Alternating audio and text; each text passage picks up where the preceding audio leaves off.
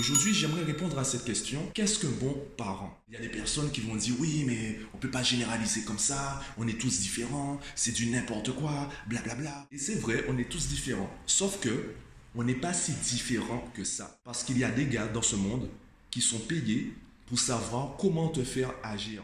Prendre une métaphore, c'est comme si le bonheur c'était une pièce. Et pour la plupart d'entre nous, on est bloqué à la porte d'entrée. On a peur d'entrer dans la pièce. On devrait être heureux, au moins pour montrer aux enfants que c'est possible.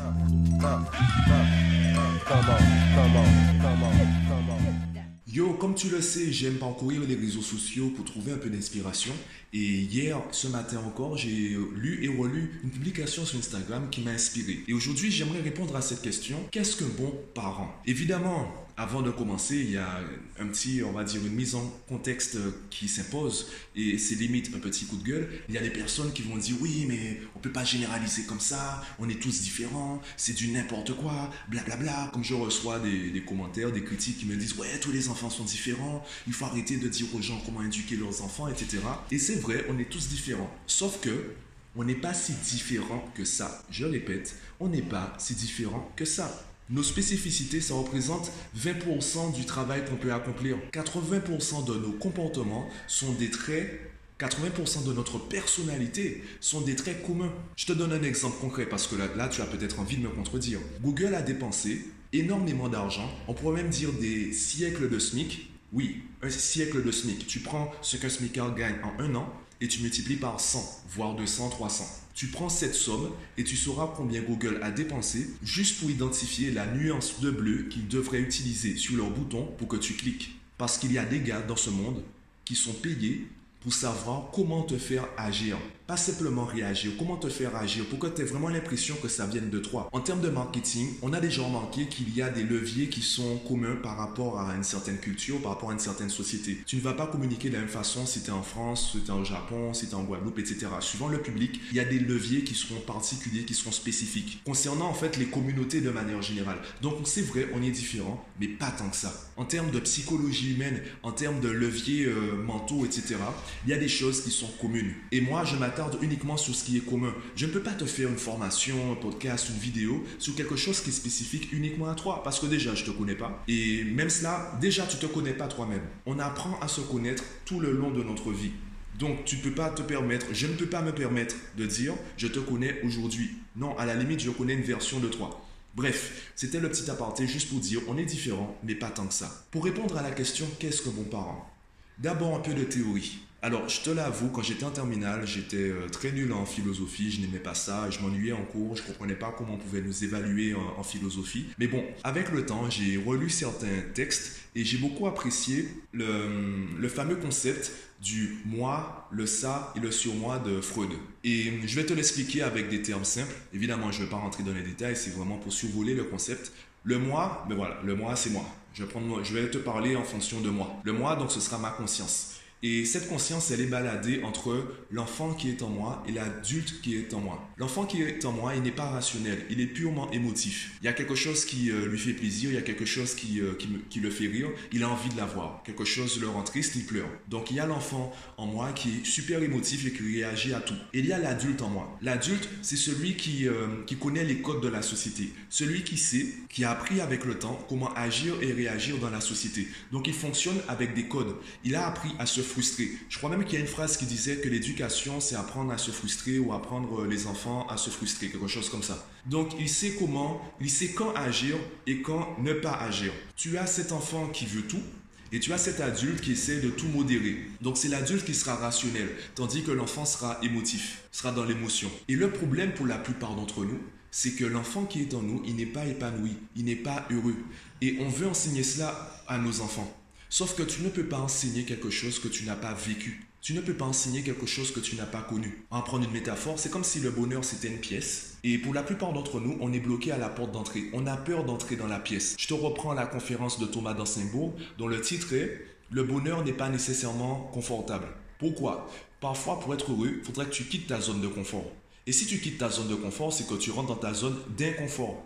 Donc, pour être heureux, tu devras affronter ce sentiment d'inconfort. Le problème, c'est que pour la plupart d'entre nous, l'adulte en nous est tellement fort, tellement rigide, on a appris à devenir un adulte tellement rapidement et tellement maladroitement qu'on est bloqué à la porte d'entrée. Et la seule chose qu'on peut faire, c'est dire aux enfants, c'est apprendre aux enfants d'arriver à la porte d'entrée.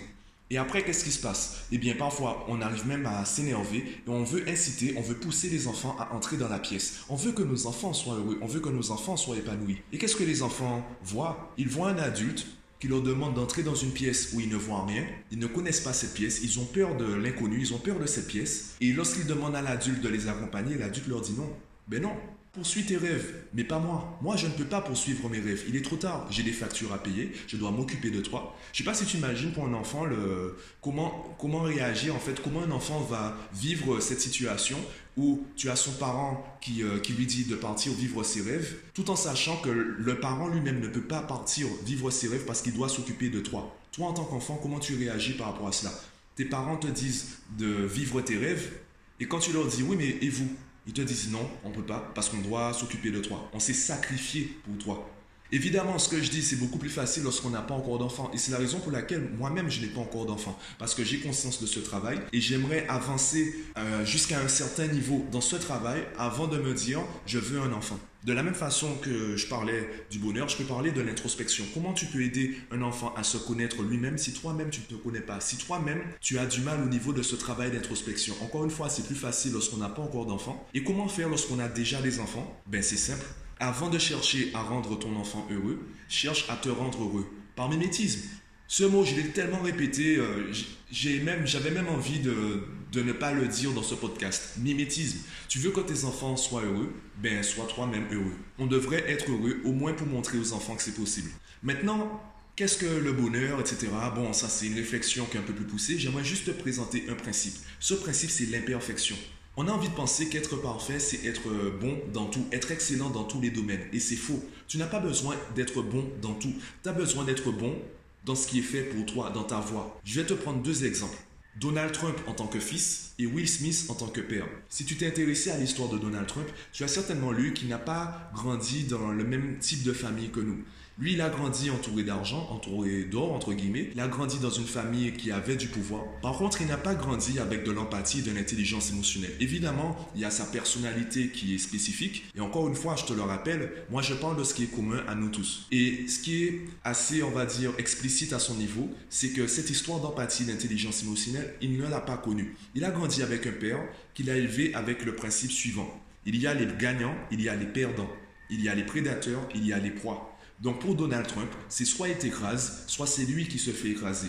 Et c'est la raison pour laquelle il a réussi à gagner autant d'argent et c'est la raison pour laquelle il a perdu autant d'argent. Donc ce qui a causé son succès a aussi causé ses échecs. Le problème, c'est qu'il n'a pas évolué par rapport à cela. Et je te prends le deuxième exemple tout de suite pour euh, nuancer tout de suite et éviter de parler de Donald Trump trop longtemps. Le deuxième exemple, donc Will Smith en tant que père, je me rappelle de ce temps où la famille Smith était critiquée pour son modèle éducatif et en quoi Will Smith a réussi. Pourquoi aujourd'hui on les voit en tant qu'exemple? Pourquoi ils sont aussi populaires aujourd'hui? C'est parce qu'ils n'ont pas misé sur euh, le milieu professionnel. Will Smith avant d'être un bon acteur, avant d'être un bon producteur, un bon rappeur, etc., ou même Jada, mais je parle de Will pour parler d'une seule personne, pour que tu puisses bien comprendre de quoi je vais parler, parce que Jada aussi a énormément de qualités, il y a énormément de choses qu'on peut dire sur elle. Si tu regardes Will la première chose que tu verras, ce n'est pas l'argent. La première chose que tu verras, c'est son côté bon enfant, son humour, également euh, le fait, par exemple, que dans toute sa discographie en tant que rappeur, il n'a jamais sorti de, mots vulgaires. D'ailleurs, Eminem l'avait dit dans une chanson, il avait dit que moi je ne suis pas Will Smith, donc euh, si je veux t'envoyer chier, je t'envoie chier.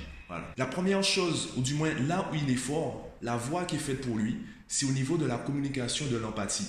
Et quand tu regardes sa famille, tu remarques que c'est une famille qui communique. C'est une famille où il y a de l'empathie, où on s'écoute et on se comprend. Je me rappelle d'un épisode de Red Table Talk, l'émission de Jada, où Will Smith est apparu. Il expliquait que dans sa famille, on ne s'insulte pas. Et Jada expliquait d'ailleurs que euh, lorsqu'ils sont énervés, ils arrêtent la discussion. Ils veulent avoir des discussions à tête reposée. Parce que lors d'une dispute, au début, tu es fâché par rapport au sujet de la dispute. Ensuite, tu es fâché par rapport au fait que vous avez eu une dispute et vous partez dans un cercle vicieux et vous vous disputez parce que vous vous disputez. Ça n'engendre rien de bon. Il vaut mieux s'arrêter et reprendre la discussion à tête reposée. C'est sur ça qu'ils sont forts et c'est ça qu'ils ont enseigné à leurs enfants. Donc leurs enfants sont épanouis à ce niveau-là. Ensuite, c'est à chaque enfant de trouver sa voie. Tu verras que chaque enfant a sa personnalité propre, chaque enfant suit sa propre voie et persévère dans sa voie. Chaque enfant va s'épanouir dans sa voie. Et c'est pour cela que ma réponse à la question qu'est-ce que bon parent? C'est les bons enfants font de bons parents. Si l'enfant qui est en toi est épanoui, si tu trouves ta voie, il y aura une, euh, pas forcément une symbiose, il y aura une cohérence entre l'enfant et l'adulte qui est en toi. Tu seras épanoui et tu pourras mieux enseigner cela à un enfant. Évidemment, je le répète, c'est la raison pour laquelle je n'ai pas personnellement encore d'enfant. C'est parce que je veux continuer ce travail-là avant de me lancer dans ce travail, avant de me lancer dans, dans cette configuration, avant d'entrer dans la vie d'un enfant et avant qu'un enfant entre dans ma vie. Maintenant, si toi, tu as déjà des enfants, ça t'empêche pas de continuer, de commencer ce travail sur toi-même. Et maintenant sera toujours la meilleure réponse. Le plus tôt c'est le mieux et le plus tôt c'est maintenant. Donc, moi, ce que je conseille, c'est de commencer à faire son introspection, à trouver sa voie et à s'épanouir dans cette voie. Et quand tu arriveras à cela, tu pourras ouvrir ton esprit et aider les autres à trouver leur voie et à persévérer et à s'épanouir dans leur voie. Pour moi, c'est la meilleure chose et pratiquement la seule chose qu'on peut enseigner en tant que parent. Le reste, c'est de la méthodologie. Le reste, c'est des méthodes de travail, c'est vraiment des détails en fait. Ce que je fais, moi je travaille dans le détail, je travaille simplement dans les méthodes de travail qui vont te permettre de progresser. La seule chose qui va t'empêcher de progresser avec mes méthodes, c'est ton manque de motivation. C'est la raison pour laquelle je fais des podcasts, des vidéos, des articles. C'est pour créer cette motivation, pour te montrer que c'est possible, pour ouvrir les yeux, pour ouvrir l'esprit des personnes qui m'écoutent ou qui me lisent, pour qu'elles puissent se dire, moi aussi je peux progresser. Une fois qu'elles ont commencé à penser cela, moi je vais réagir, je vais travailler le petit 20% qui va réaliser 80% des résultats. Ces fameuses méthodes de travail, ces fameuses habitudes à instaurer au quotidien pour avancer. Aussi simple que ça. Si tu ne fais pas ce travail-là à la maison, si tu ne fais pas ce travail-là avec toi-même, eh bien, peu importe la méthode que tu vas utiliser, elle sera limitée, voire inutile. Je ne sais pas quoi dire de plus, donc euh, je vais m'arrêter sur ça. Je vais juste répéter la, la, réponse à ma question. Donc la question, qu'est-ce que mon parent Pour moi, les bons enfants font de bons parents?